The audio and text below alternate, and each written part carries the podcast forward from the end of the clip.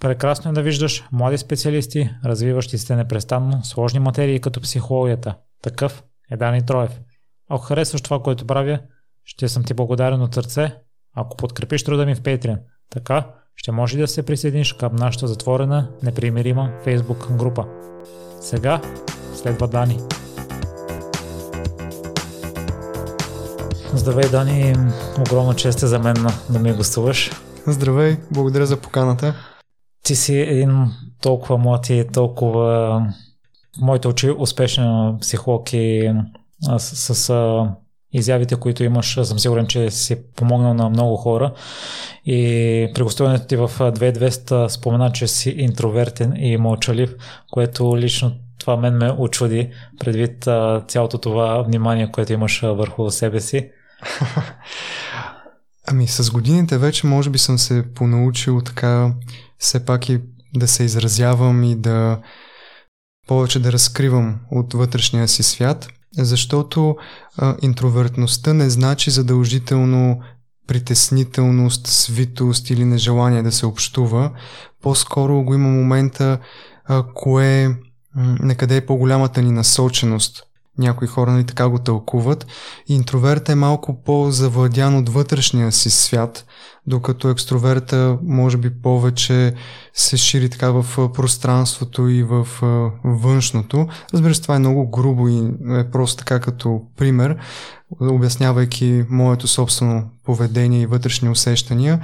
Но точно пък тази м- интровертност може би допълнително дава това усещане за свързване с света и вътрешното преживяване на другия човек, което пък е важно за психологическата работа, да може, вниквайки в твоя вътрешен свят, нали, в твоите е, дълбини, подземия, да може пък да достигнеш и до това в другия човек. Нали.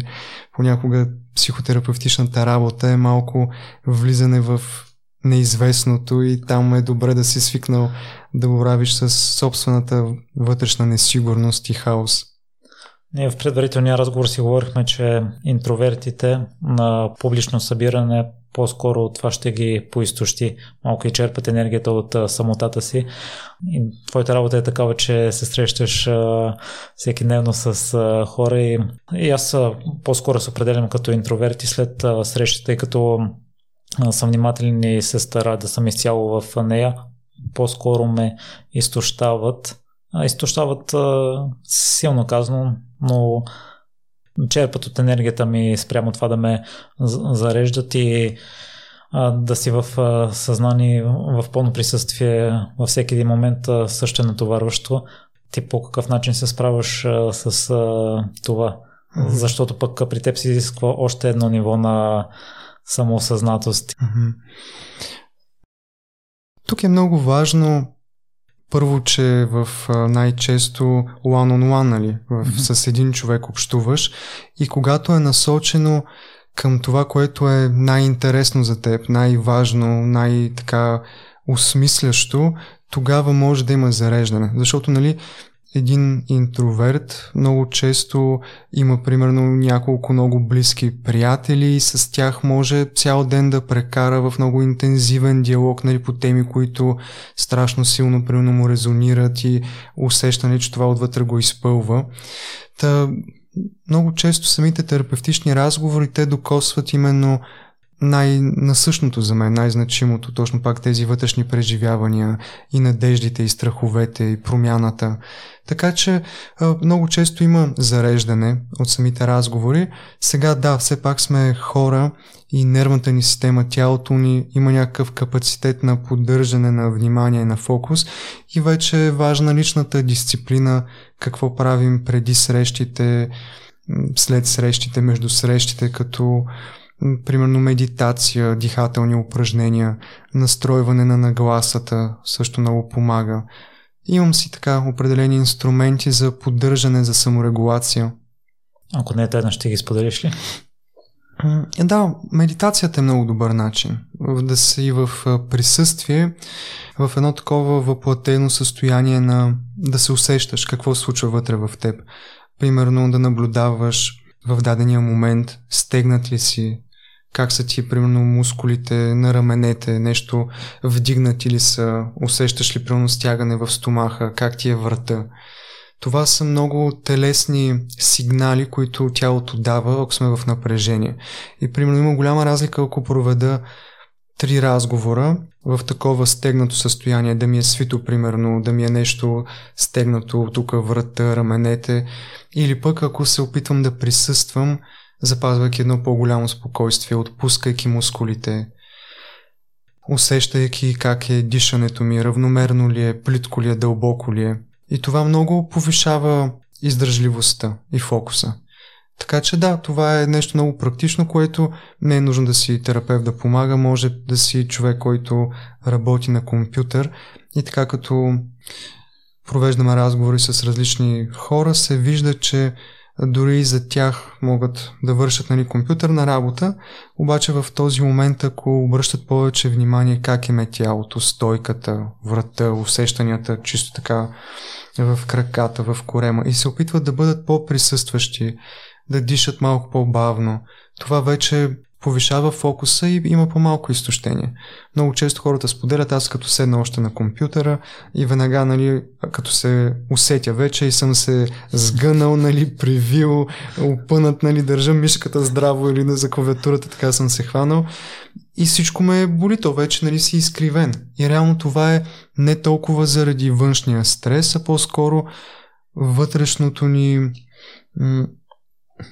вътрешното ни усещане, примерно, че има някаква опасност или по навик, много често то си е вече по асоциативен път. Нали. Сядам ли на компютъра, там има работа, това означава, че трябва да съм стегнат, нали. трябва да съм в готовност и това е пак някакъв стрес, въпреки че външно може да няма толкова. И тук много често се получава така, особено пък както в момента много хора си работят от вкъщи и примерно ти работиш от хола. И в момента, в който ще приключва работния ден, тялото ти, нервната система, мозъка, нали, те още са в работния режим и уж вече си в почивка, би трябвало да чувстваш добре, сядаш да гледаш примерно нещо по Netflix. В този момент обаче ти още физиологично стоиш в стресовата реакция от работния процес. Нямало е пауза, нямало е превключване, регулация. И за това е добре всъщност да се учи малко повече да такова въплатено внимание, да имаме почувствано усещане, нали, какво става вътре в нас, за да може да се учим да, да балансираме, да отпускаме където не е необходимо. Защото нервната система, тялото понякога са много ригидни, много лесно влизат в определен стереотип на поведение и ако няма физически външен превключвател, примерно ако чисто пространствено не се преместваме, например. Защото ако някой ходи в офиса, там приключва работния ден и примерно ти имаш едни 20 минути или повече, ако вървиш, примерно, пееш, минаваш примерно през някакви улици, градинки и това ти помага да превключи мозъка, че вече окей, друго е, нали, не сме в онова. Обаче понякога, сега като работим от вкъщи, такова превключване не се, не се случва. Та да, малко се отклоних, но общо взето дихателни упражнения, настройване на нагласата, нали, какво се случва тук, кое е важното за теб, какъв е мотива, има ли за теб дадена опасност в момента или всичко е наред, ти си с съмишленик, с партньор, има екипна работа между вас. Защото понякога самите нагласи, които имаме, те също могат много да изтощават. Примерно, ако аз съм с нагласа, сега в тази среща трябва да се постигне супер голям напредък. Трябва да помогна на човека повече, да не трябва да идва целият живот да му се промени. И аз задължително трябва много добре да се представя.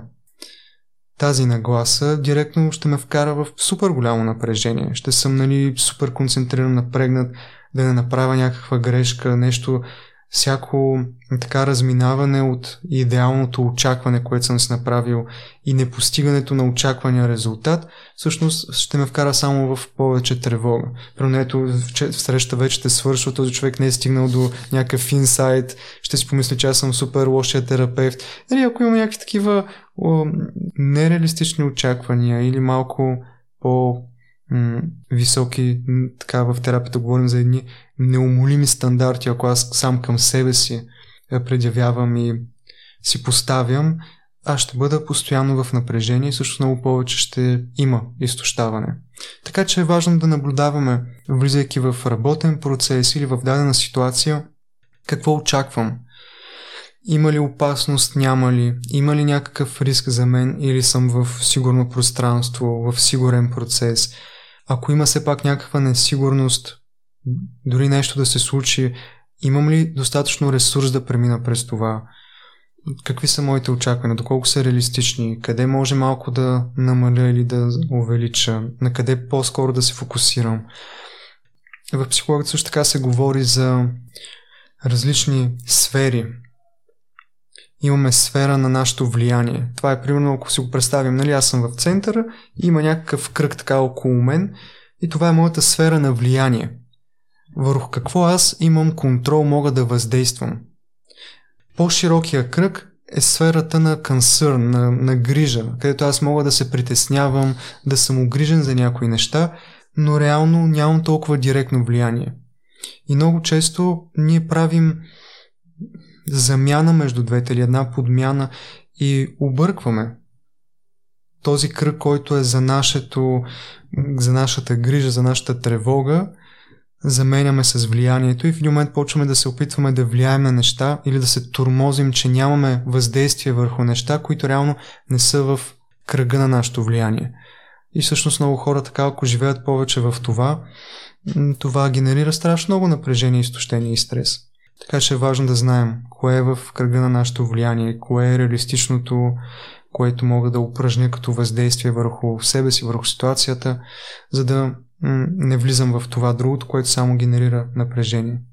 Нали, възможно ли самата медитация да генерира стрес и напрежение? Аз а, си спомням, че един месец а, експериментирах всяка сутрин по 5 минути да медитирам, но мен като че ли ме натоварваше повече.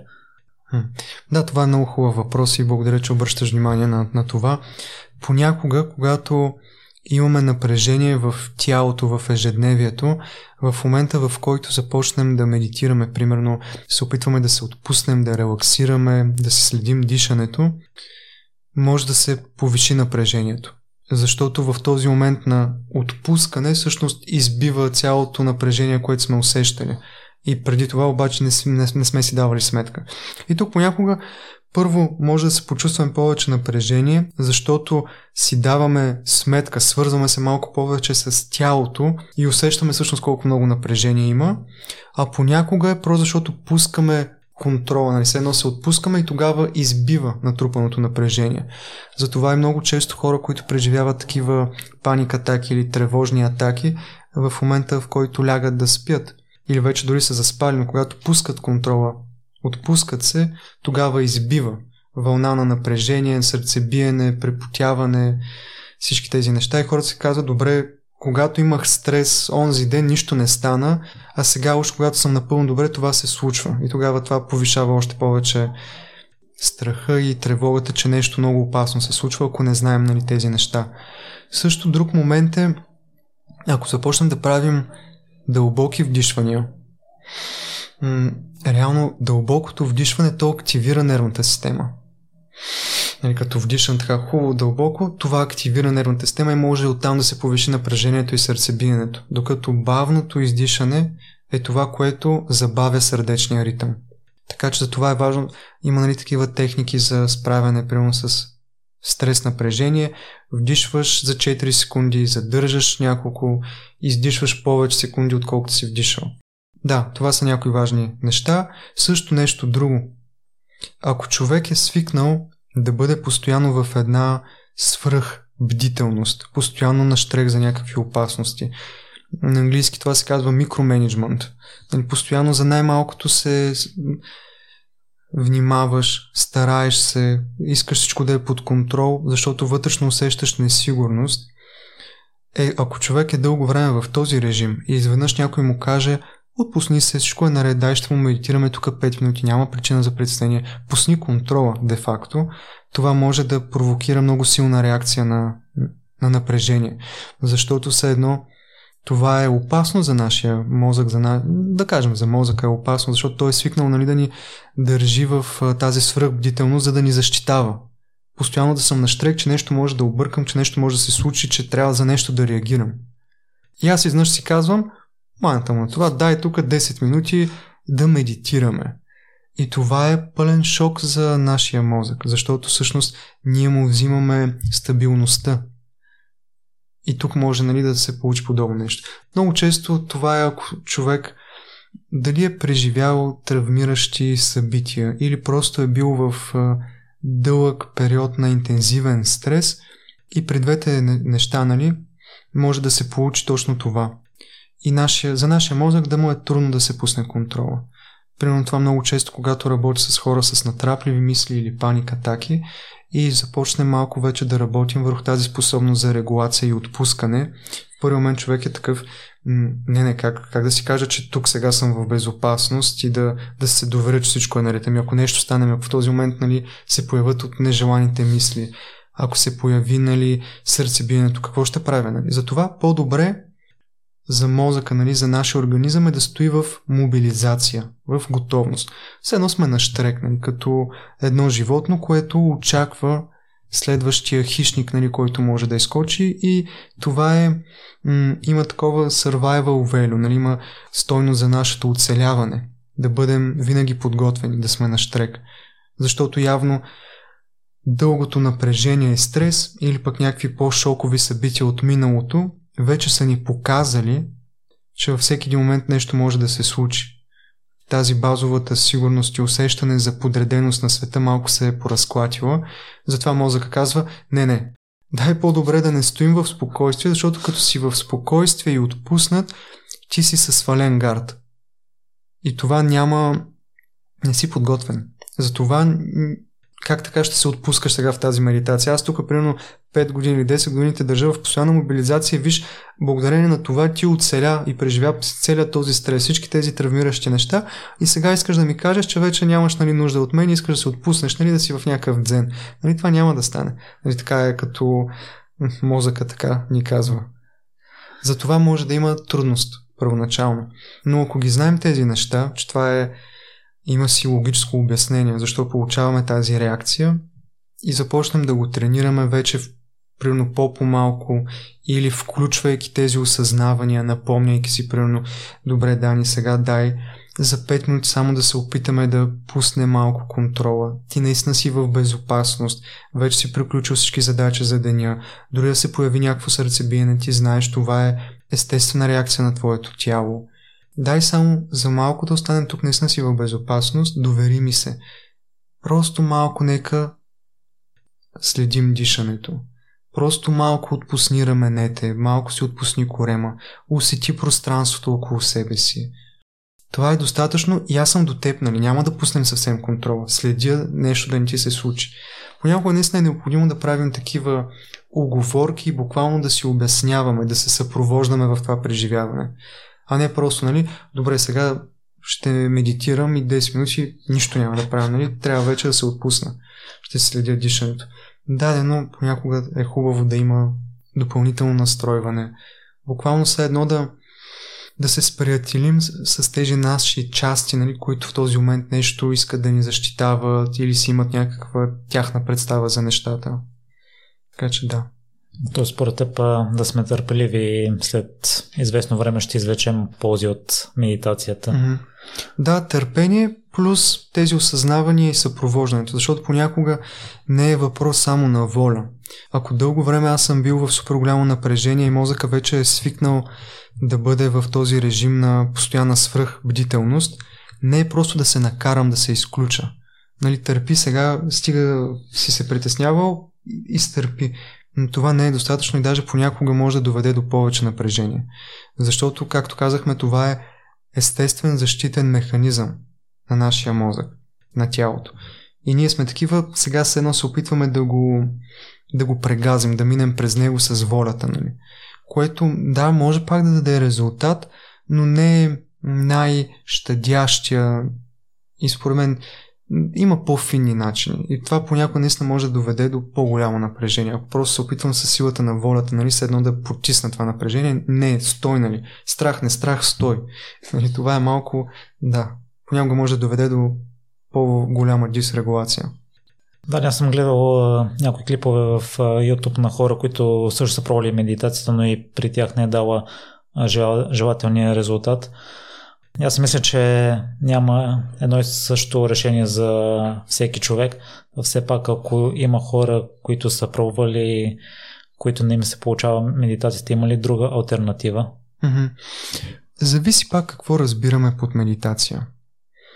Реално това, което е по-разпространеното, просто да се научим да, да присъстваме, да сме mindful, да сме изцяло нали, тук и сега, осъзнати за това, което се случва, това е нещо, което всеки може да развива. И е хубаво умение, защото това дава по-голяма връзка с нас самите. Не сме толкова реактивни на случващото се.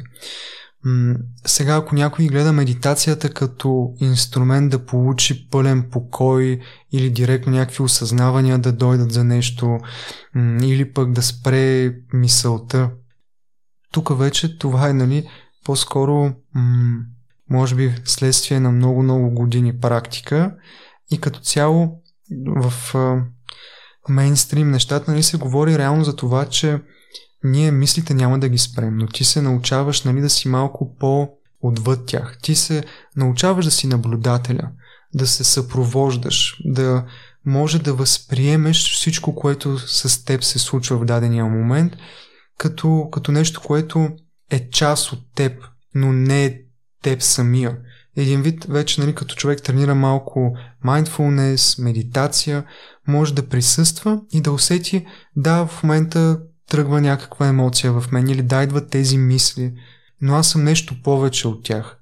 Аз съм моята личност, съзнанието е съда, който, в който се съдържат тези неща.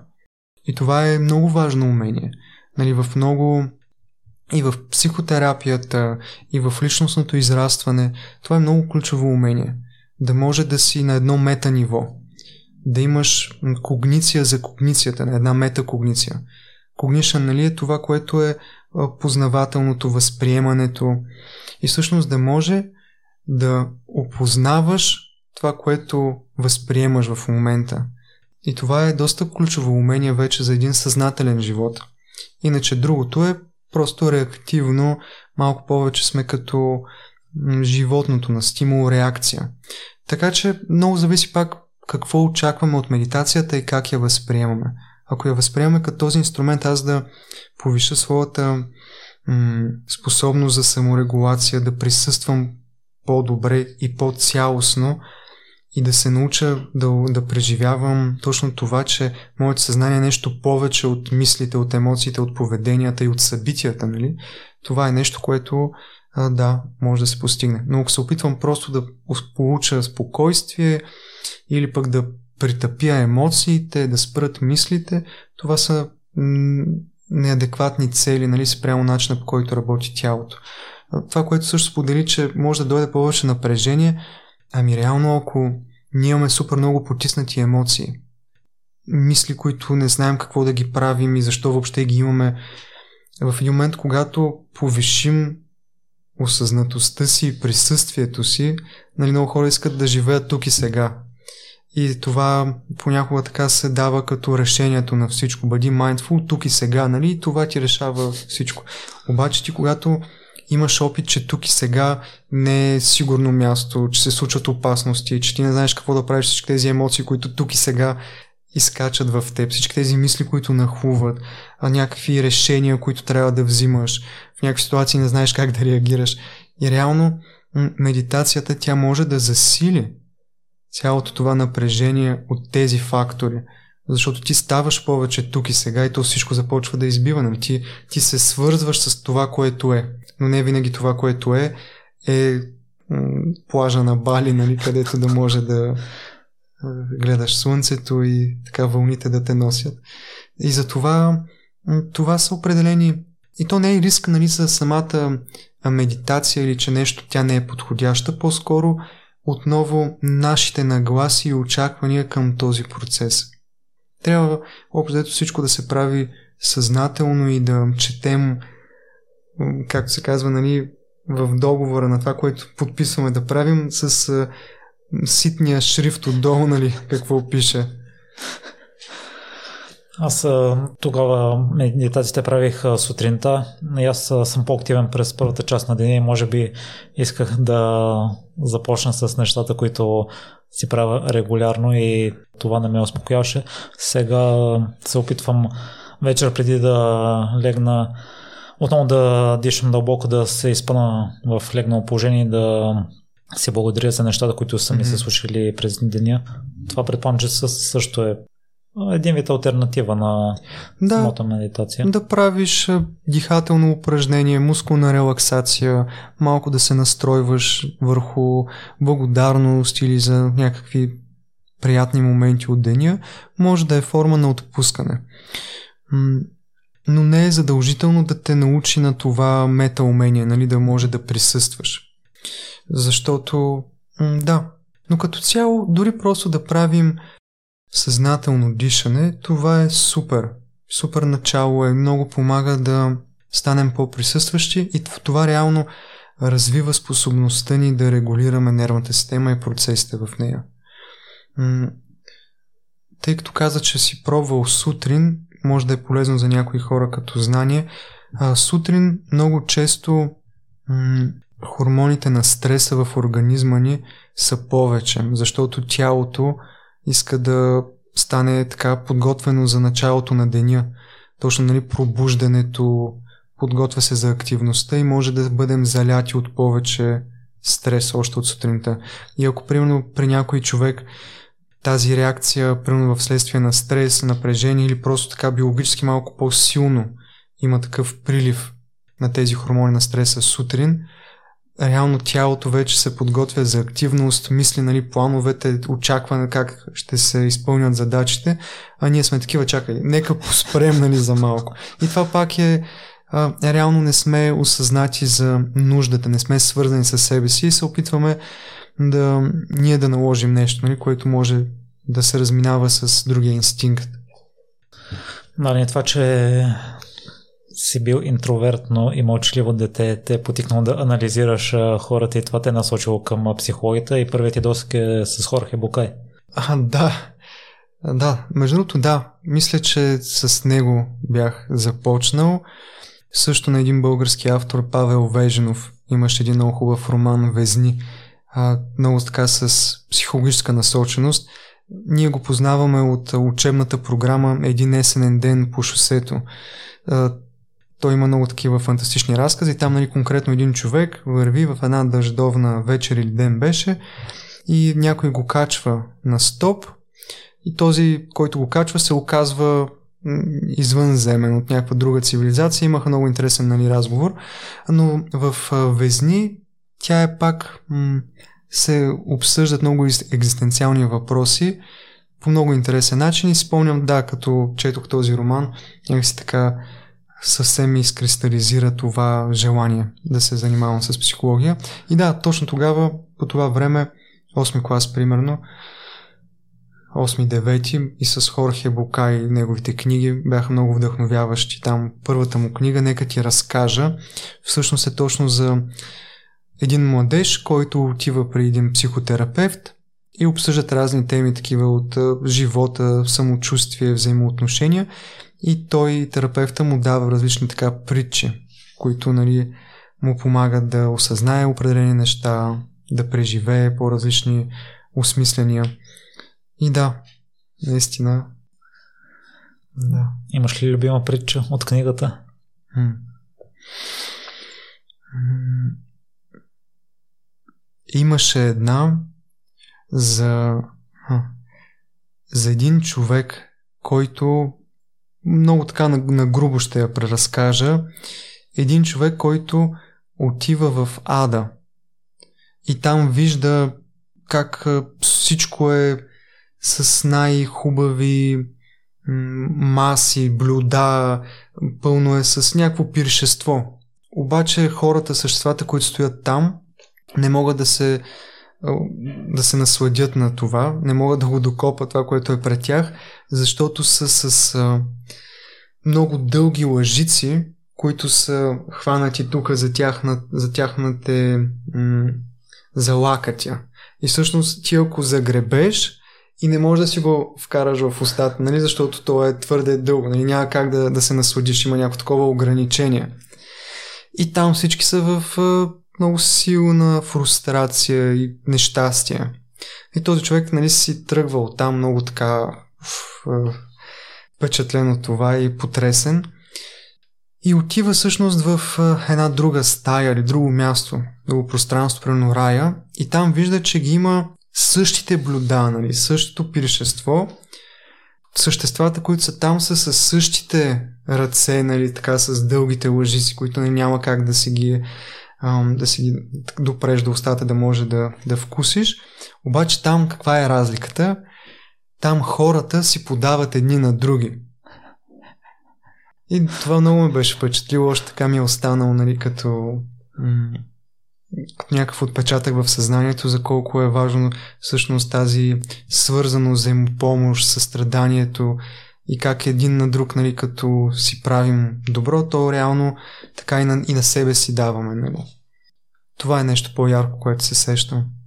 И естествено пътя да завършиш бакалавър психология в Софийския университет, тъй като с днешните възможности на интернета може да попиваме знания от всяко къче на земята. Според те по образованието, конкретно за психологията, на какво ниво е в България? Не липсва практичността.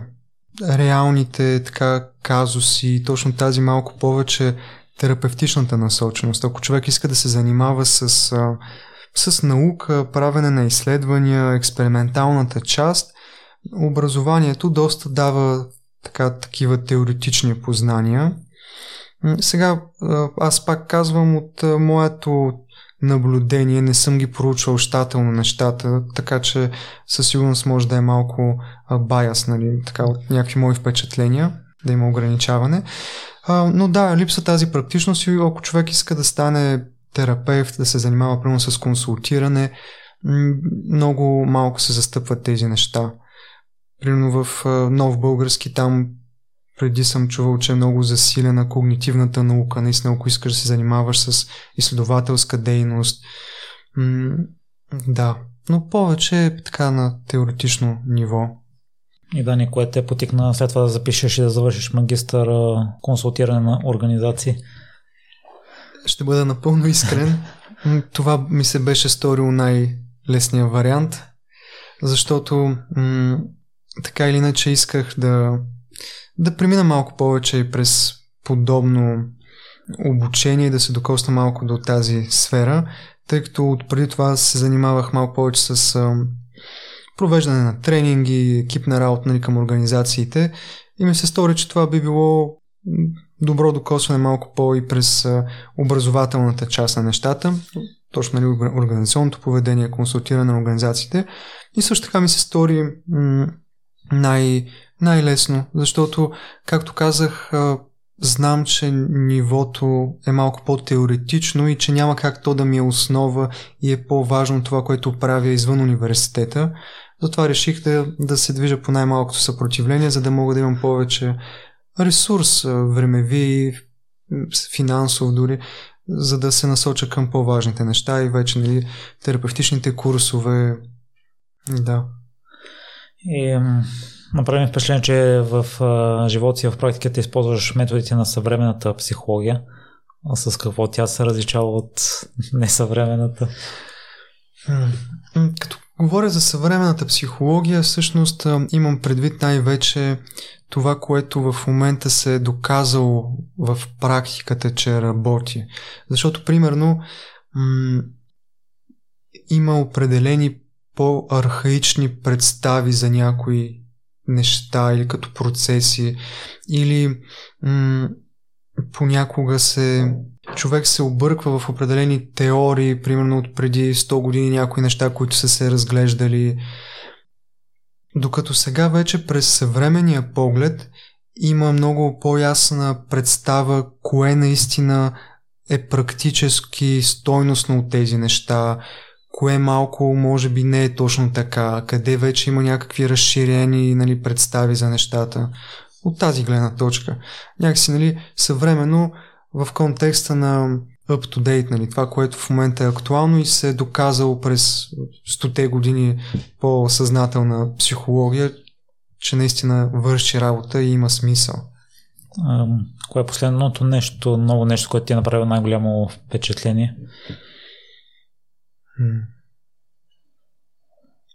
Много ме впечатлява как се оказва от супер голямо значение в детството, в каква степен сме успявали да минаваме през емоциите, които сме чувствали.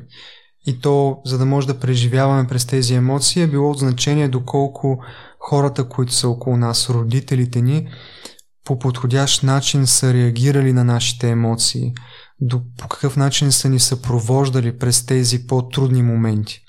Това се оказва, че има супер голямо значение за начина по който ние самите се справяме с стреса, как реагираме към собствените ни емоции и въобще колко дори щастие изпитваме. Защото ако м- в детството сме минавали през много емоции, обаче сме нямали тази подкрепа, съпровождането, усещането, че някой ни разбира и че това, което преживяваме, има смисъл. Тези заряди остават като като неразреден енергиен заряд, като едно такова напрежение, което си остава вътре в нас. И всъщност сега, въпреки че примерно вече съм на 30 години или на повече, когато изпадна в определени състояния, определени ситуации, в мен тръгват същите тези емоции, които са останали още от детството по някакъв начин несъпроводени, неподкрепени. И това може да ми действа по един много заливащ начин. Примерно да получавам такова, такова като наводняване, тотално някакъв овервелм, нали, да съм захупен от тези емоции и да, да съм наводнен от тях. Или пък да отивам в другия процес на потискането, изключването, дисоциацията от това преживяване. Но реално по този начин първо, че трупа много напрежение и стрес, второ, че не знам какъв е смисъл на тези емоции и какво послание изпращат към мен. И трето, че по този начин аз също си ограничавам и щастливите мигове, преживяването на щастие, на радост, хубавите емоции, нали така наречени, защото м- аз така или иначе влизам в някакъв overwhelm или в някакво потискане, като малко повече нещо емоционално започва да се случва. И всъщност да, това много ме беше впечатлило, че всички тези емоционални импулси, които идват нали, от тялото, все едно те стигат в центровете на мозъка, там конкретно таламус. Имаме една такава част, която хваща всички тези сензорни възприятия вътре в тялото, усещанията и оттам ги изпраща нали, към хипоталамуса, който трябва да ги, да ги обвърже вече с... Е, той е свързан там с, с а, изграждането малко повече и на въобще какво се става, да осмислим какво се случва, какви са тези емоции. Там имаме едни центрове, които се наричат, всички тези центрове се наричат, наричат лимбична система, там се случват емоциите, ученето, въобще много от ключовите ни процеси, мотивация, сексуално желание, съня, спането, яденето, апетитът, общо там се случват тези неща. И реално всяка емоция, тя идва от тялото като някакво усещане и бива изпратена там в тези центрове и трябва да бъде дешифрирана реално какво, какво сигнализира, какво случва, какво е това, което преживявам. Оттам вече нали, да може да отиде в епизодичната памет, в хипокампа, епизодична памет и там да видим кое е от значение, за да отиде в дългосрочната памет. И съответно пък с висшите ни корови структури там, които са волята, осъзнатостта, по някакъв начин да осмислят преживяването и да предприемам конкретни действия нали, на база това послание емоционално.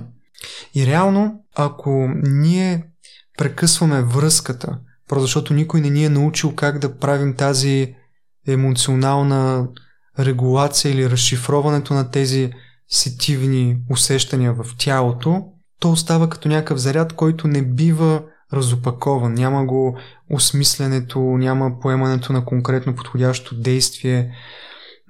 И то остава като един енергиен заряд, едно напрежение, което се трупа, нали, или което създава някакъв дискомфорт и когато имаме по-силна някаква такава емоционална проява, буквално нали, може да, да блокираме или да, да не знаем какво става, или пък като дойде много стрес и съвсем така да започнем да изпадаме в на постоянно постоянна борба или бягство или някакво шатдаун, такова изключване. Така че да, това много ме впечатли, го изследвам и върху себе си и с хората, с които работя. Да. Ще продължа темата тогава за родителството, да, тъй като има въпрос от слушател. Ще го цитирам първо. Uh-huh. А, имам си отскоро едно определение меки травми от детството. За тежки травми приемам тези неща, които всеки човек още от първи поглед може да каже, че са такива. Меките от своя страна се наблюдават при деца в привидно сплотени, любящи, обгрижващи, понякога в повече семейства. Те не са директни, но определят живота на детето. Например, аз съм част от много сплотено италианско семейство, но нашите цял живот са се карали пред мен. Обиждат се и после уж било на шега, още така си говорили. Никога е нямало граници, детето винаги е дете и няма последната дума и прочие. Това виждам колко много ми влияе в днешни дни и как имам определени проблеми. Колкото и да искам да оправдая родителите си, всеки прави най-доброто, на което е способен. Може би от факта, че ги виждам всеки ден, направо ми се черни и не ме кефят грам. Като големи имаме пълната отговорност за живота и решенията си и не трябва да се смятаме за жертви. Искам и се да го кажа същото, но не го чувствам така. И това може би е точно заради мекостта на травмата. Други примери за меки травми виждам и чувам от мои приятели, които пак произхождат от много услужливи семейства, чието животи в последствие са пълен провал от към интимни връзки, кариера и прочие. В някои случаи те винаги са били обгрижвани или пък винаги са били товарни с очаквания и прочие и сега просто живеят чужди животи. Мекотата на травмата носи в себе си парадокса, че често не се припознава от обществото като травма. Много по-рядко ще чуете някой да каже, е, много са те предобрили вашите, много неща са ти дали или са те обгрижвали прекалено. Та, първият въпрос е как да срежем пъпната връв и да поставяме граници на, на отношенията си с родителите си. Много така цялостен коментар и споделяне. Наистина тя обръща внимание на много ключови неща. И да, все повече става ясно, че травма не означава насилие, природно бедствие или тези нали, наистина така, които най-често припознаваме в, обществото като травми. Също така в момента има едно определение травми с голямо Т и с малко Т. До някъде тези с малкото Т са това, което а, тук нали, са наречени меки травми. И леки, меки. А, но да, тези с малкото Т и всъщност се показва, че м- наистина а, тя е напълно права, че много често в привидни окей okay семейства, в смисъл няма побоища, обаче пак има определени детайли, които формират характера на детето, определени негови способности. Примерно, има някои ключови такива домейна, нали, които се разглеждат в един терапевтичен процес и които това са като области на експертиза или области, в които детето се научава как да се не просто да се държи, а как да присъства спрямо тези теми. Една от първите такива теми е аз и света. Аз въобще принадлежа ли тук? Желан ли съм в този свят? Нали, едно такова базовото усещане за сигурност. Малкото дете, нали, когато е още супер безпомощно, до каква степен в него родителите задават това усещане, че то е желано, че неговите нужди, неговите емоции са от значение. Това е една първа такава сфера на базова сигурност, аз и света. След това вече идва автономността. Някъде, примерно, детето като започва нали, да изявява там детския пубертет, едно друго, нали? А, как се отнасям, как се отнасят родителите, дават ли ми такова усещане, че аз мога, че съм насърчаван, че наистина мога да се проявявам по този моя си автентичен начин и това е окей. Okay. След това връзката с другите, границите, докъде какво може, моите нужди, чуждите нужди. След това как въобще присъствам в спрямо задачите, които имам, отговорностите, задълженията, трябва ли всичко да е супер стриктно или имам право все пак да отчитам и своите нужди или съм в някаква казарма. Нали? И тези всички неща, те формират определени житейски капани, ако не са минати по най- конструктивния или подходящия за нуждите на конкретното дете, нали, ако не са минали да, по този начин, може да се формират определени житейски капани, които пречат в живота. При някакъв такъв капан е, например, усещането, че сме нещо неадекватни или дефектни, че нещо се не ни е достатъчно. Нали? Че аз колкото да се старя, аз съм си примерно по-ограничен. Нали? Понякога може да има едно такова базово вярване или усещане. Или пък перфекционизма. Аз винаги трябва повече и повече да се старая, нали? защото никога не е достатъчно. И понякога, пример, родителя може наистина да насърчава детето и да вярва, че то може повече, обаче да има една такава малко непримиримост или малко повече да му създаде усещане, че най-важното нещо то да е винаги най-доброто във всичко. И че то е необходимо. И това вече е едно такова родителско очакване и изискване, което директно минава в, в нашата ценностна система и от тук нататък аз трябва да, да съм винаги супер добрия изпълнител перфектен във всичко, съвършен. Не трябва да е по-малко от 100%, които мога да дам. Това също минава вече в едни такива неумолими стандарти, потискащи примерно себе си, своите емоции. Живота става едно много нерадостно място, защото всичко е само отговорности, задължения, задачи и винаги може повече и накрая ти си така о, какво стана, нали? Спрете, искам да сляза. та, та да, също това, което при малко казах за цялата тази емоционална чувствителност и сензитивност към състоянията на детето. Родителя, когато аз имам силна емоция, влиза ли в притеснение за мен и ме ми стоварва своята емоция върху моята. Примерно, ако има някоя така по- по-тревожна майка, тя може да е супер обгрижваща и наистина да си обичате, нали? обаче ако тя самата е малко по-чувствителна и когато детето има някаква реакция, тя и тя има реакция. Ама защо сега чак така реагираш, нали? Нищо не е станало. Оф, много се притеснявам, нали, така като и ти се притесняваш. А, или нещо, да, има и тя силна емоционална реакция върху емоционалната реакция на детето. Това детето е такова, нали, още повече му се дава а, и се наводнява още повече. Няма регулация, а има наводняване допълнително. Или пък ако родителя твърде бързо се опитва нали, да вразуми детето. Стига си плакал сега, нищо не е станало. Ей, какво пък толкова, нали? Айде, айде стига, стига, не дей така, нали? Ей, ма що сега тъжиш? Нищо, нищо тъжно не е станало. Ето, виж всичко е наред. Някакси така малко... М- буквално е като омалуважаване на емоцията на детето или пък не валидираш преживяването на детето, не, не му признаваш, че има смисъл неговата реакция, му създаваш усещането, че е свръхреакция. И това пак вече създава едно определено отношение. Детето възприема тези емоции не са хубави, аз не трябва да ги имам. Или аз съм лошо дете, щом се чувствам така, пък ето мама не се чувства така, защо се чувствам така.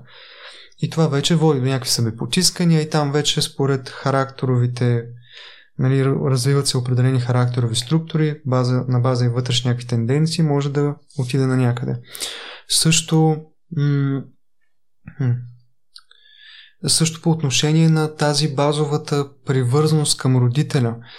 Това, защото беше споменато нали, в коментара, понякога и личните взаимоотношения нали, са пълен провал.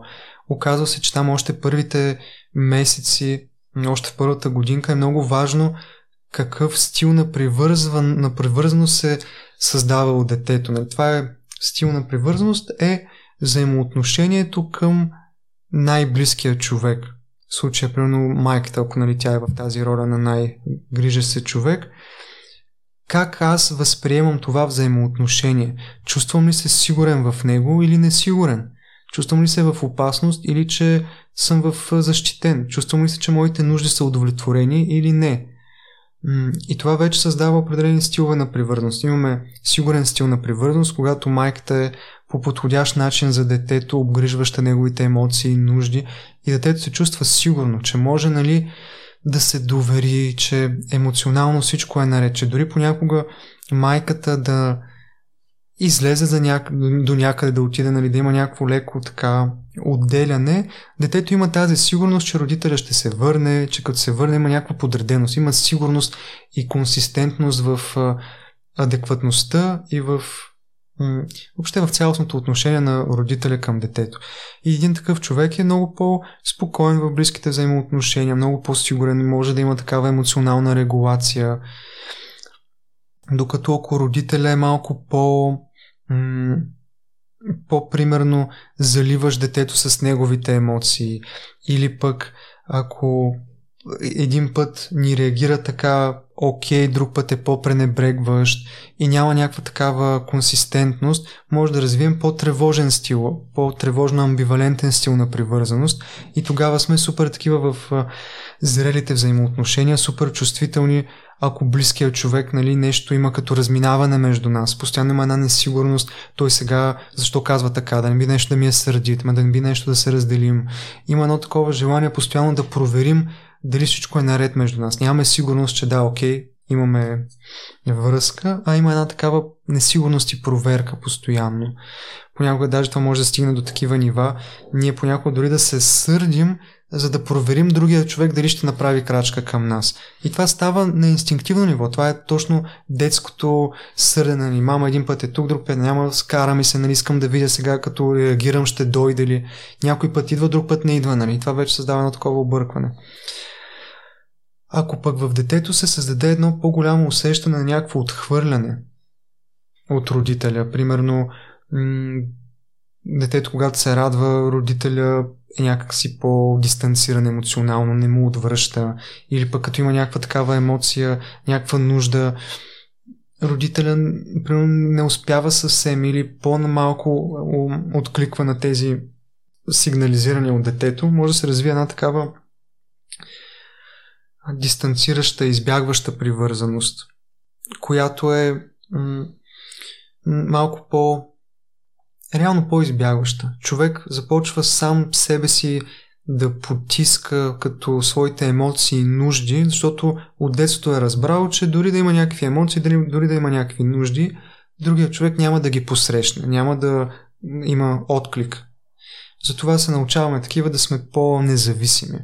Детето когато развива такава привързаност, при него се наблюдава, че когато майката иска да прояви някаква грижовност, топлота, детето или агресира, дразни се, ядосва се, защото се, едно иска малко да... Да, още е в фрустрация от предните пъти, в които майката го е изоставила, нали? То някакси има гняв в него, има раздразнение, нали? иска се защити. Или пък тотално да се изключи, нали? да, да, да не иска да участва защото се е научило, че това не е, не е безопасно. Нали. Следно аз се разкривам, искам, обаче в следващия момент мога да бъда отрязан. Нали. И вече в зрелите взаимоотношения, да, човек може даже понякога да примерно да се опитва ако взаимоотношенията започват да стават по-близки, по-интимни, нали, да има някаква уязвимост, дори защото някакво, нали, в взаимоотношенията в някакъв момент се стига до споделяне на някакви по-такива неща, слабости, пък емоционалния елемент. Човек може буквално да се дразни, ако неговия партньор влиза в такава уязвимост или проявява такава нежност. Или пък директно да се изключва емоционално, да не може да присъства с емоцията и състоянието на човека. И това, примерно, това се случва още в ранното детство и наистина формира а, как бихме се държали в а, взаимоотношенията. И е важно да го знаем и да се ги изследваме тези неща. Кой е моя стил на привързаност, какво да правя, как мога вече да ги отработя тези неща. Също нали, това, което беше написано в, в този въпрос и коментар, споделяне, ако родителите постоянно се карат, има скандали или дори просто има напрежение в семейството. Първо, че това директно вкарва нашия организъм, нашата нервна система точно в постоянна активация. Защото ти си в overwhelm, нали, от това, ти си в потопен в едно постоянно напрежение. И дума, което би трябвало да е твоето сигурно пространство, да се чувстваш в безопасност, ти трябва да си натръни. Че постоянно може да дойде следващ скандал, майка ти нещо по-остро може да каже на баща ти, баща ти нещо може да има някаква реакция. И това създава реално си в напрежение постоянно. Не може да се отпуснеш, защото трябва да си на штрек, че сега пак ще дойде. Нали? Или пък м- дори да си отпуснат, ти като си потопен в това напрежение, ти няма как, и ти си дете, няма как да, а, да се саморегулираш. Нали. Особено пък, нали, понякога има много ми харесва едно определение, че някои хора са малко повече в един такъв спектър на тревожно, сензитивно творческия спектър. Нали, такива хора, които са малко по по-сетивни, по-сензитивни към всичко, което се случва върху тях. Може би нервната система малко по-лесно се възбужда, нали, се активира. И ако си в такава среда, смисъл ти наистина, това вече ти те формира по определен начин. Задава ти определени механизми. Примерно да си тотално изключен. Или пък да си такъв супер отговорен, защото все едно като дете си приел, че е твоя отговорност да успокояваш родителите и според твоето поведение, доколко ти си а, добър, нали, би трябвало те да все едно да станат по-спокойни. Ако ти се стараеш повече, нали, малко поемаш отговорността за техните емоции върху себе си. И това ти е супер голямо време. Или пък може да си а, буквално понякога в децата се създава едно усещане, че аз съм виновен за тези караници, нали? Защото, примерно, то, особено там в по-ранните години, нали, то детето е малко, нали, себецентрирано. Всичко възприема през себе си. И изнъж ти виждаш някакви негативни прояви или по-интензивни емоции от страна на родителите и се създава такова усещане, че аз съм причината за това че може би нещо в мен не е наред, че това се случва. Или аз ако бях по-добър, мама нямаше да се чувства така тъжна. И тук вече се задават определени а, пак като тук една психоложка хубаво ги обяснява като подсъзнателни договори, които сключваме. Един вид моя договор е аз не трябва да имам силни емоции, защото мама се натъжава от тях. Или когато ако нали, аз трябва да съм постоянно весел и щастлив, защото тогава татко е много доволен. И това вече ти е директно на такова, аз нямам право, нали, се включва с такъв договор, тези негативни емоции не, нали, защото хората ще те отхвърлят, ако си, ако ги проявяваш, например. И усещам по погледа ти, нали, че разбираш колко, а, да, какво влияние може да има нещо подобно. Да. Благодаря ти, че си толкова подробен и изследва всички възможни варианти, Дани.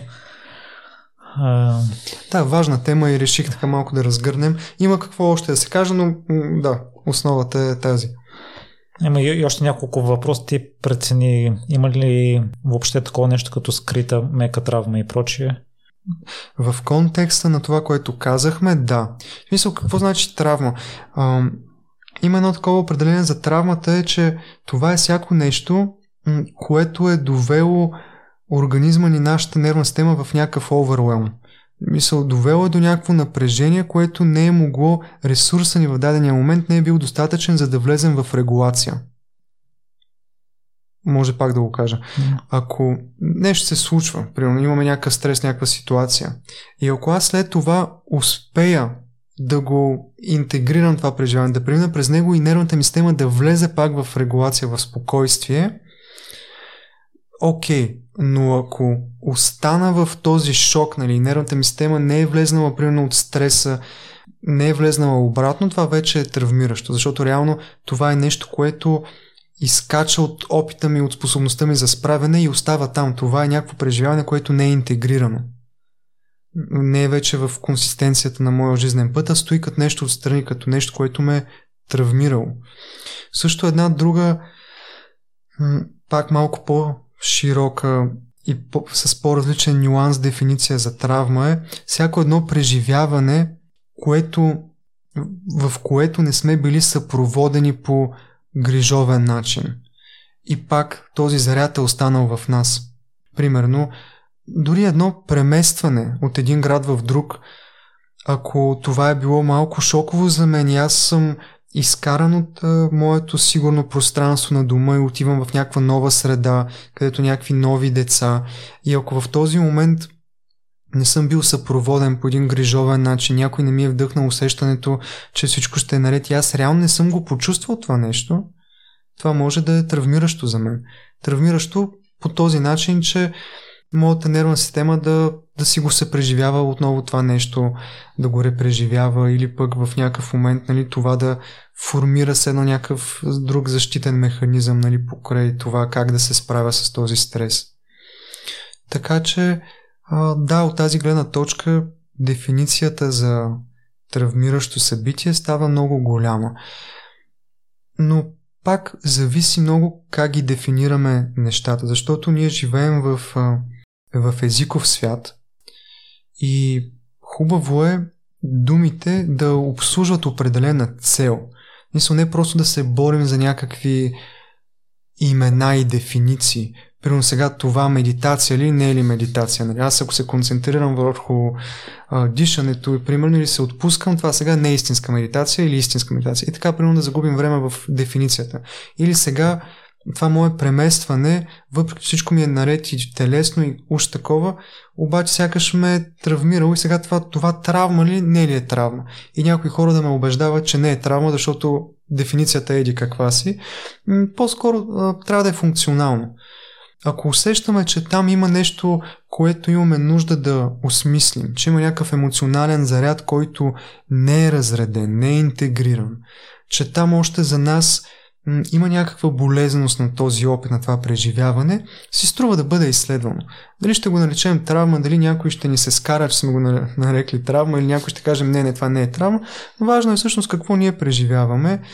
А, до някъде про мен има полза това по широко разглеждане на понятието на травма, нали, за тези меки травми, защото самите ние ставаме по-осъзнати, че неща, които преди сме ги пренебрегвали, може да имат реално въздействие върху нас и да не сме толкова умалуважаващи нашите преживявания, защото реално може да останем в едно себекритично усещане. М- примерно, м- примерно работим с а, една жена и тя казва, нали, че е имала тежко детство. Нали. Окей, материално може всичко да е било наред, обаче на емоционално никой е нямало нали, за нея. И това е нанесло определени нали, така трайни м- неумения, примерно за справяне с нейни емоции или някои от тези сценарии, които вече описахме. И сега, примерно, ти отиваш на, на психолог и той ти казва, е, да, не са били най-добрите родители, но пък са ти дали това и това. Или ето, благодарение на това ти си станала силна, виж колко сега си осъзната, нали, научила се сама да се справяш. Така че трябва да си благодарна за това. Нали, това е тотално инвалидизиране, подценяване, омалуважаване и малко такова victim blaming. Нали, в смисъл ти караш човека той да се чувства, че неговия емоционален опит, това преживяване, което има и усещането, че нещо не е било окей, okay, ти му казваш, е, не бе, как това не е травма, нали? Сега разбирам майка ти ако те е удряла или пък тотално някъде да са те изпратили, е, това е травма, нали? Поне баща ти да е алкохолик, нали? Това е травма. А ти, нали, уж всичко, здраво семейство, всичко имаш, как смееш се едно, нали, да... А когато имаме тази широка дефиниция, че е толкова важно как родителя се, как ни е съпровождал през трудните моменти.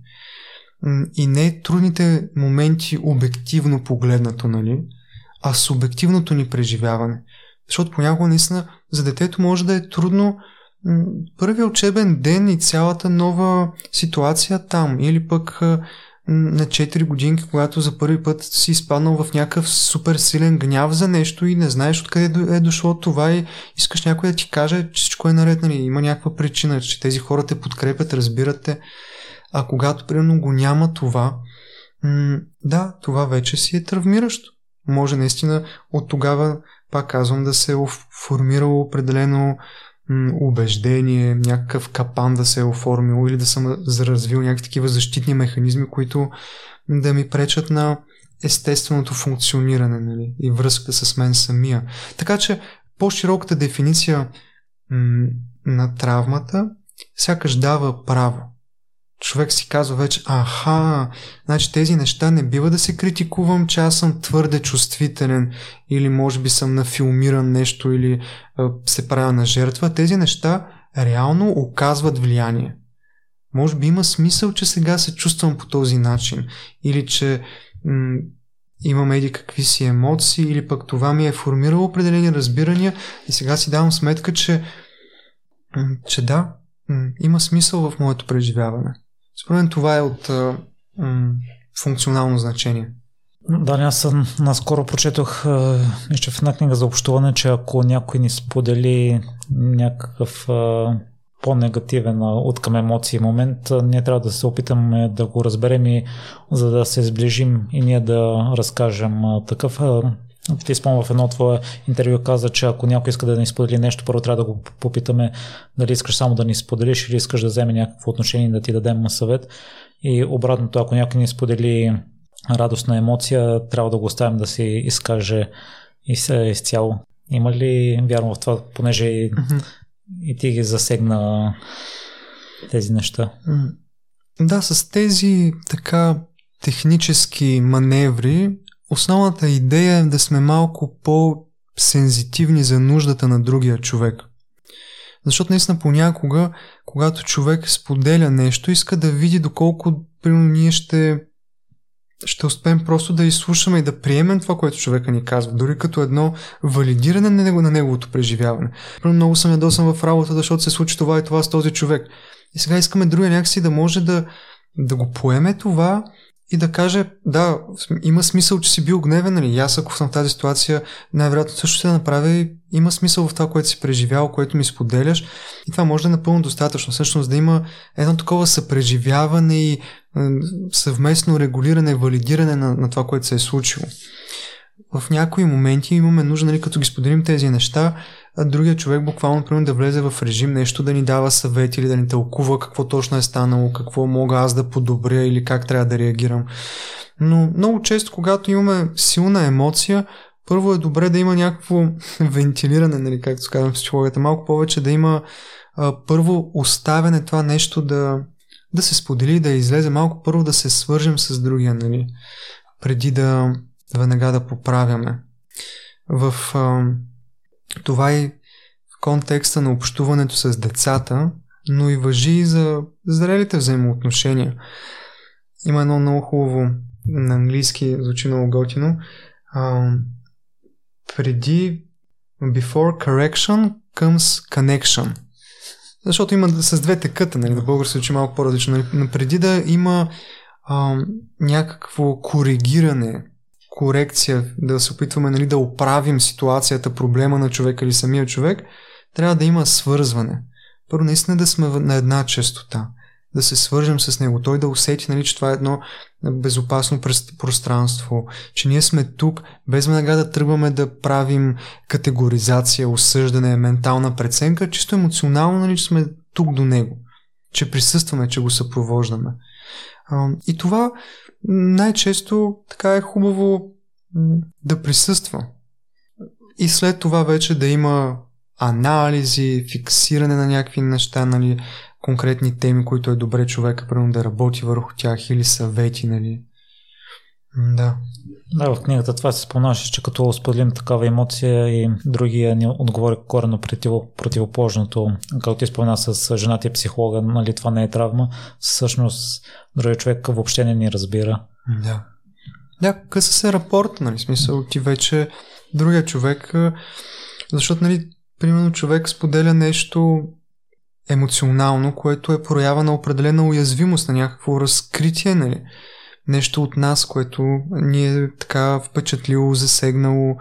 И в следващия момент, ако м- няма първо това пространство на, на разбиране и на това да усетим, че наистина другия човек проявява дори любопитство към това, което казваме. Опитва се да вникне, да ни изслуша. Той пак може нещо да казва или да прави анализ, но да е през това по-съпричастното.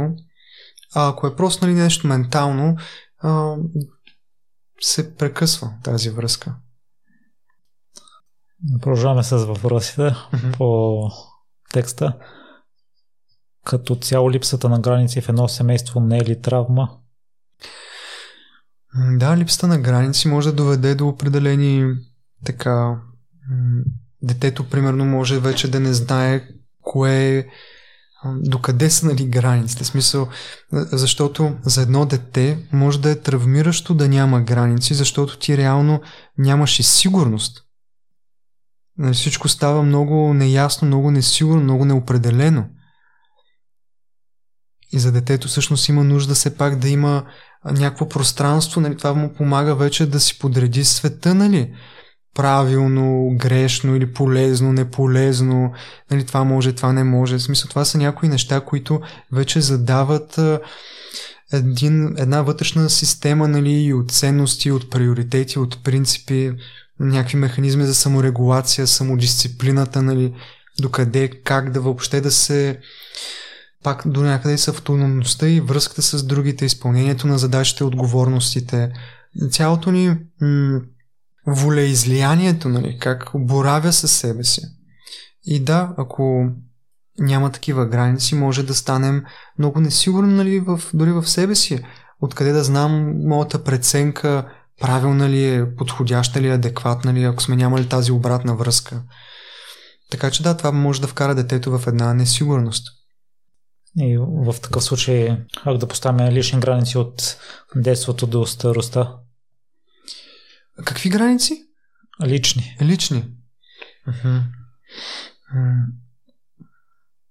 Ами трудно. Това пак си е цял процес да видим всъщност кои са ми... Може да, така да, да дам определена рамка. Имаме определени емоции. Под тези емоции има определени нужди – трябва да се учим, като имаме някаква емоционална реакция на нещо, да се свързваме с тези наши нужди. На база вече свързването с нуждите означава идентифицирането им и след това да се погрижим тези нужди да бъдат удовлетворени. По някакъв начин да направим крачка нали, към тези нужди. Съответно тук вече идва поставянето на граници. Защото границите са това нещо, което очертават определени параметри, нали, кое е окей okay за мен, кое не е окей. Okay. И това може да се изменя спрямо различните нужди, моите в момента, емоционални, физически, ментални, духовни, социални. На база на всичко това нали, могат вече да се поставят някакви граници. Като а, тук добрия и след това вече трябва да има изговаряне на тези граници. Нали, първо вътрешно в себе си нали, трябва да сме решили да пробваме, поставяме тази граница, след това вече го изговаряме това с другия човек. И трябва да знаем, нали, че границите не ги поставяме за другия човек, а ги поставяме за себе си. Нали, за, за някаква конкретна наша нужда, а не просто като наказание или напук и някакви такива неща. И също така, ние сме си отговорни за спазването на тези граници. Защото, примерно, ето аз казах на майка ми, че като се чуем, не искам тя да ми се оплаква, защото това ме натоварва и ми нарушава нуждата от спокойствие. Поставяха тази граница, обаче всеки път, когато тя се обади, започва примерно с нейните си неща. И сега а, аз съм отговорен за спазването на тази граница, не другия човек. Или понякога, ако сме в взаимоотношения с а, по по-токсични хора, нали, така да го наречем, по-нарцистични или по-такива, които по някакъв начин не се свързват хубаво с нас, по начин, по който ни се иска и решаваме да приключим взаимоотношенията. И казваме, виж, нали, аз вече не искам, смятам, че до тук бяха нашите взаимоотношения, другия човек обаче твърде много настоява и някакси не се съгласява. И ни е трудно нали, да се разделим, защото другия човек сякаш нали, не, не ни влиза в положение, нали, не разбира нашата граница. Тук вече ние трябва всъщност да, да поставим, да удържаме. Нали? Та, да, това са някои така неща, но пак не са много зависи къде, как, пренос прямо родителите, както имаше тук, нали, и подобно като въпрос. Ако родителите са емоционално незрели, даже има такава много хубава книга пораснали деца на емоционално незрели родители. Много е хубава тази книга и там също се показват много от тези меките травми, нали? И ако нашите родители, родители нали, те може смисъл да не са лоши хора, ние пак може да ги уважаваме, пак може да имаме любов към тях. Но ако те имат една такава емоционална незрялост и не върви общуването и някакси, нали, определени неща, колкото и да им ги обясняваме, не се получава. Или пък ние им казваме, че не искаме толкова да са властни или не искаме толкова а, да се намесват в нашия живот. Или каквото и да е, нали, може би сега без дори да ни разберат до край, е добре, нали, все пак ние да използваме така някакви граници. Например, един случай от практиката – родители, които са супер близки нали, с а, детето, а детето вече е жена на 35 години. И са свикнали, примерно, всеки ден да се чуват с нея по 2-3 пъти. Нали, и ти сега тук, то е хубаво, нали, окей, има връзка, добре, а, обаче в един момент е твърде много или човек усеща, че нали, това вече малко му отнема от способността той да се погрежи адекватно нали, за своите нужди. И сега тук няма как нали, другите, може би родителите да разберат тези граници, защото на тях това е комфортно и те са окей okay, по този начин да случват нещата. Може дори нали, нещо да се натъжат, ако се чуват примерно по един ден, по един път на ден или пък по-нарядко. Обаче в един момент нали, ние може да, да имаме нужда да поставим тези граници. Но това е важно всеки нали, със себе си така да, да проверява какво се случва и вече да развива такава способност на валидиране първо на своите нужди, проверка с такива малки граници, доколко наистина това се оказва, че е реална моя нужда и оттам нататък вече да сме отговорни за тяхното спазване и вече как ги изразяваме. Нали? Има по-конструктивни начини за тяхното изразяване. Поставяне има нали, малко по-директни. Много често, ако човек е бил в с такова себепотискане, някаква саможертва, винаги така малко повече ограничаващ себе си в името на другите. Или омалуважаващ, е, сега голяма работа, а, мога нали да направя тази услуга. Или, абе, малко повече ми се стои в къщи, но пък, айде, не, този човек, знам, че ще му е много хубаво да излезем. Айде, ще излезем. А, и ако има, всъщност, много така сме били в отстъпчивостта, неконфликтността, твърде, нали, потискащи себе си, може първите ни опити за поставяне на граници да са малко в другата крайност. Нали? Или много често човек вече му е дошло над нали, до козирката от а, напрежение просто примерно спира да отговаря на някой човек или му казва, виж, нали, не мога повече, така край, стига ли ми, не, не искам. Някакси много по от едната в другата крайност. Нали? Което окей, okay, понякога се минава, през това няма нищо лошо, ако така се случва. Понякога е необходимо, нали, за да влезем в по-голямата балансираност, нали, малко средния път или да се, докато се научим по-конструктивно да ги поставяме тези граници. Също понякога, тъй това също в практиката понякога се наблюдава, човек знае, че иска вече да постави някакви такива граници. Обаче доста време не успява. Просто няма смелост или нещо не се получава. И тогава много често се вижда, че човек подсъзнателно усеща, че ако го каже така, както му идва да го каже, или ако постави границите по начина, по който начина по който нали, му хрумва да ги постави, усеща, че ще стане по-лошо примерно, че ще има конфликт, скандал, близкият човек ще се разсърди или пък, че тотално ще се развалят отношенията. А на човека, примерно, не иска точно това. И ако разгледаме по деликатни, конструктивни начини нали, за поставяне на такива граници, човек вече, окей, чувства нали, по-сигурен, по-спокоен, че има яснота как точно да го направи. Сега, това, което казах, нали, трябва да има малко текст отдолу, нали, такъв дисклеймър.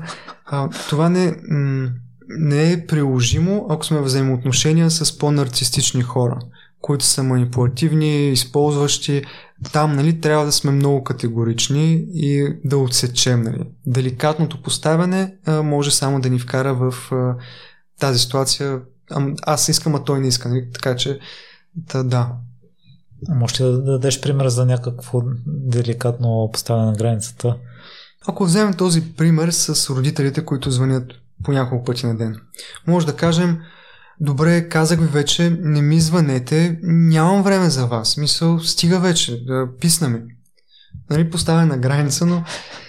А може да кажем, вижте, нали, в момента аз усещам, нали, че малко повече напрежение имам в работата. Имам и доста неща, които имам да върша. И осъзнавам, нали, и за мен е хубаво да се чуваме. И, ми е важно, нали, това. Искам да си запазя връзката с вас. Знам, че вие имате нужда, нали, да знаете, че всичко е наред с мен. Може би имате нужда, нали, да ме чувате, за да, защото имате тревога, нали, какво се случва. И искате така да, да си запазим, нали, тази близост и може да усещате, че ако се чуваме по-рядко, тази близост ще бъде нарушена. И разбирам тази ваша нужда. А, и смятам все пак да пробвам малко по-рядко да се чуваме, защото наистина имам тази нужда и, и знам, че може малко така да е неприятно, но аз просто а, изнемогвам по този начин. Примерно, и всъщност сега, това не пак казвам, не означава, че родителя ще каже добре, благодаря, че толкова хубаво ни го обясни, но поне ние може да имаме тази а, пред себе си, някакси да сме спокойни, че сме го казали по зачиташ другия човек начин. Защото ние не откъсваме, не прекъсваме взаимоотношенията. Всъщност поделяме нашата нужда. Нали, в психологията е много така застъпено това да се изказваме с тези аз послания. Нали. Аз чувствам, аз имам нужда от това, за това те моля или какво си, или за това мисля да направя това. А не нали ти така ли не разбра, с това твое поведение и ти ме караш да не издържам вече и ме напрягаш. А аз имам тази нужда от това и това. Или аз чувствам това, нали, когато това се случва. Затова моля, нали, по-рядко се чувам. И ако, нали, родителя... М- тук казваме, поставяме границите деликатно и финно, но категорично. И кое е ключовото? Че ние реално ги изразяваме по такъв начин, че все пак ако наистина взаимоотношението ни е важно с другия човек, го правим по такъв зачитащ начин. Човек усеща реално, че ние сме, че той ни е важен. Нали? Това е много, много важно. Ако е просто през раздразнение, гняв, нали, категоричността, човек нали, може дори да се почувства така да, какво стана, откъде дойде нали, това. Така че нали, това е един пример. И по този начин много работи за близки хора, които наистина са ни важни. В смисъл, не, не говорим тук сега а, някой пиян човек на улицата нали, нещо тръгва и да му кажа, виж, много м, извинявай, но чувствам се а, така, имам нужда от, да не ми говориш така. Не, нали, там сме категорично, но особено с близките хора, а, които сме решили да бъдем с тях и искаме да ни продължат взаимоотношенията, да се учим на такава по- конструктивна обратна връзка или по-деликатно или по-адекватно дори поставяне на граници. Да, ни последният въпрос е защо е важно съвременните родители да знаят за границите? Общо взето мисля, че отговорихме на него. А първо, че ако детето расте без граници, може да стимулираме в него определена м- липсата на това детето да може да се дисциплинира, да се координира в пространство спрямо задачите и да е твърде емоционално, даже не толкова емоционално, по-скоро много импулсивен, да няма нали, способността за такава регулация и самодисциплиниране. Нали. Да няма тази способност, примерно, за отлагане на наслаждението, това, което също е много важно. Нали искам всичко тук и сега, нали, съм супер нетърпелив. Не, ако има някакви граници, може да сме се научили на някакво търпение, на смирение. Едни неща, които са важни в живота. Също така понякога може нали, да се липсата на всякакви граници може да доведе до една такава по м- нарцистична личност, нали? Където човек е като малко като разглезено дете, нали, и натливо за всичко и смята, нали, че е малко повече от останалите, че за него някакви правила не въжат, нали, едно такова високомерие и неща, които пречат вече малко на връзката с останалите хора. Така че да. Да, не ти спомнаш, че в днешно време като че е по-лесно да се избере психолог заради интернет и заради материалите, които някои от тях публикуват публично. Какъв според теб обаче трябва да е срока, вече като сме си организирали среща с него да преценим дали може да ни бъде полезен, дали резонира с нас, защото съм чувал и чел истории на хора, посещавали психолог, но разбира, че това не е психолога за него, но нямат смелост да скъсат връзката и а, продължават дълго време да ходят а, при него. Да, има такива случаи. Много зависи кой ни е критерия, по който правим оценката. Защото, примерно, аз така съм имал притеснения, понякога, ако на първа среща човек дойде с очакване, например, че за един месец, нали, трябва да се справи с даден проблем. Примерно има тревожно разстройство, иска нали, паникатаките вече да спрат и очаква, нали, че сега ще получи тези и тези техники и вече до следващия път или най- нали, много бързо нещата ще се променят. И имал едно такова притеснение, че нали, аз принципно обичам на първа среща малко да сложа нещата в контекст, нали, човек да има една цялостна представа какво се случва с него и малко по а, така да, да знае какъв е пътя, какво го очаква, доколкото нали, първата среща позволява нали, на това. И понякога съм усещал примерно в някои хора като едно за, за хубаво, нали, така, рядко се е случило, но понякога човек директно изпада, така усещаш, че че се фрустрира и дори някак се разочарова от това, че ти му казваш, че примерно освен върху тези паник атаки, може би трябва нали, да развие някакви умения за емоционална регулация или има някои неща на характерово ниво, които трябва малко да се преразгледат, нали? И че това е някакъв процес, който може да отнеме някакви месеци, нали, понякога и, и други срокове има, нали? И всъщност сега, ако аз по този критерий нали, се откажа от терапевта, един вид, че моето очакване не пасва нали, на това, което той казва. М- трябва да проверя първо доколко този човек е адекватен нали, и къде се разминава, защото пък понякога съм чувал и друго нещо. Нали. Човек отива на терапевт и той му казва, о, ясно, за, това, за този проблем трябва една година да идваш минимум, трябва да посещаваш еди какви си нали, семинари и тогава ще е окей. Okay.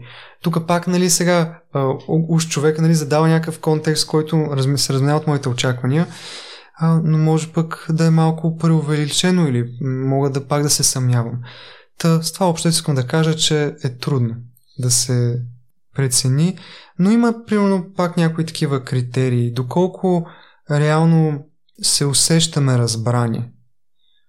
Доколко човека наистина виждаме, че се опитва да вникне в това, което му споделяме. И може да няма още така на първа среща, примерно, план за напред, но сме ам, дал ни е цялото това преживяване на усещане за някаква яснота, за някакво разбиране, логичност, примерно, на нашето преживяване.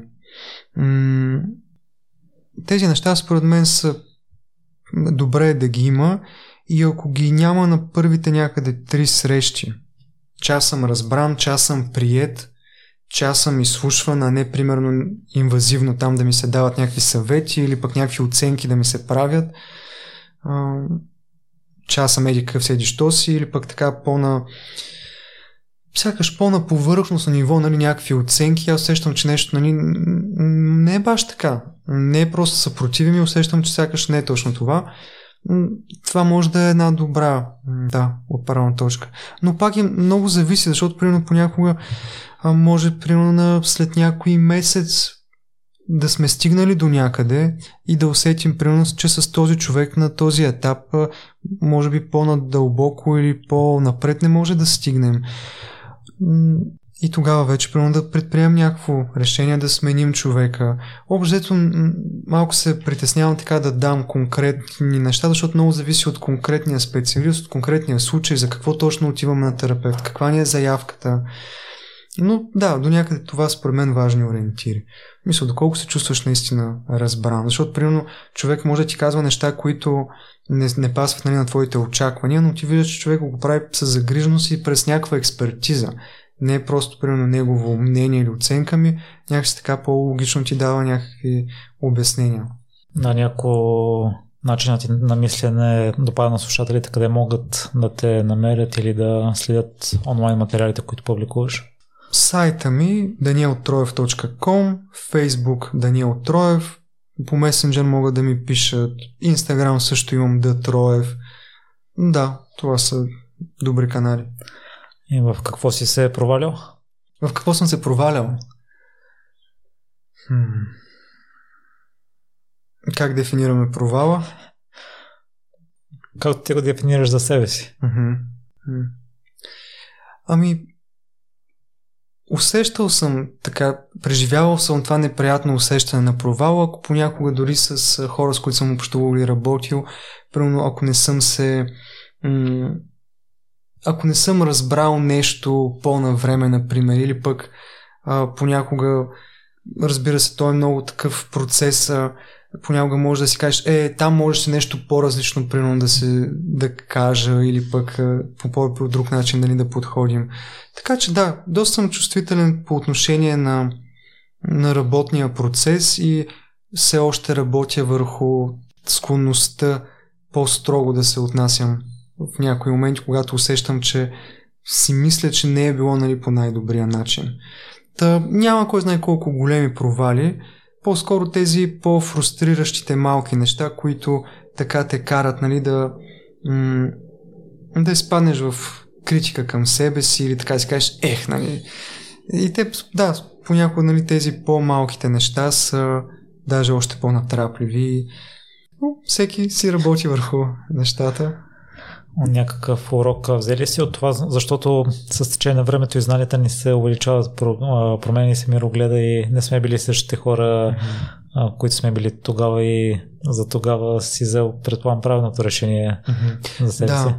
Общо взето тези фрустрации, нали, когато влезна в това тази менталност на провала и започна така да разглеждам нещо, това е веднага възможност и урока, който е, всъщност да се научи малко повече да, да проявяваме разбиране към себе си и да не сме с твърде ригидни и наивни очаквания за нещата.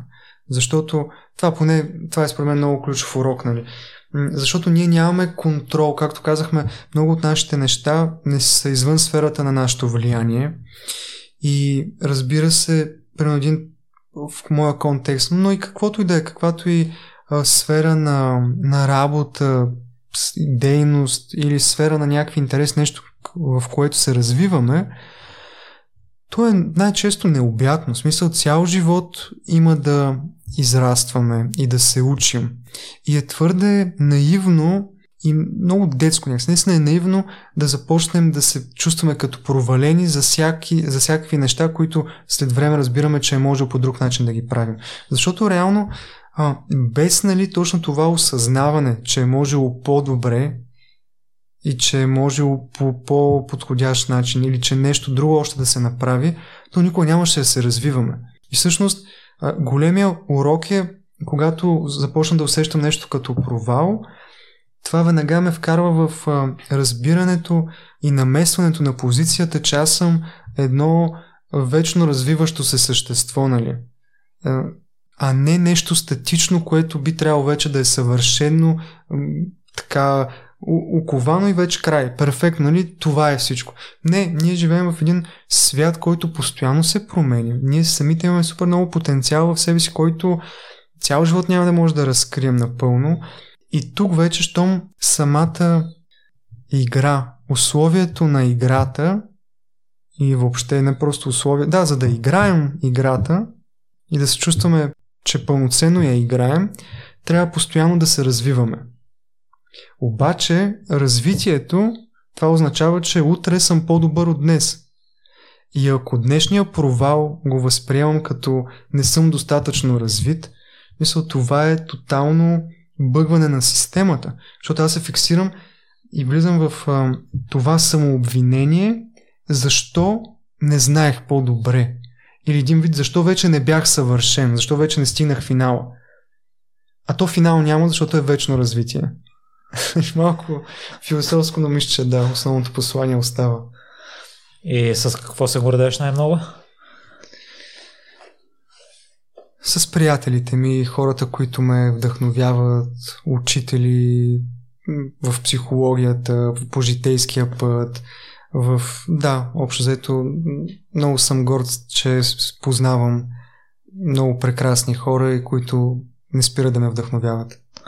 Аз съм сигурен, че и твоите приятели са горди, че те познават теб, Дани. Ти благодаря изключително много за днешното гостуване и за експертизата, която даде по всеки въпрос. И аз благодаря. Беше ми много приятно. Харесват ли ти такъв тип епизоди, които са насочени по-скоро към личното ти здраве, а не толкова към историята на самия човек? Ще се радвам да ми пишеш и да споделиш твоето мнение. Слънчев ден ти желая!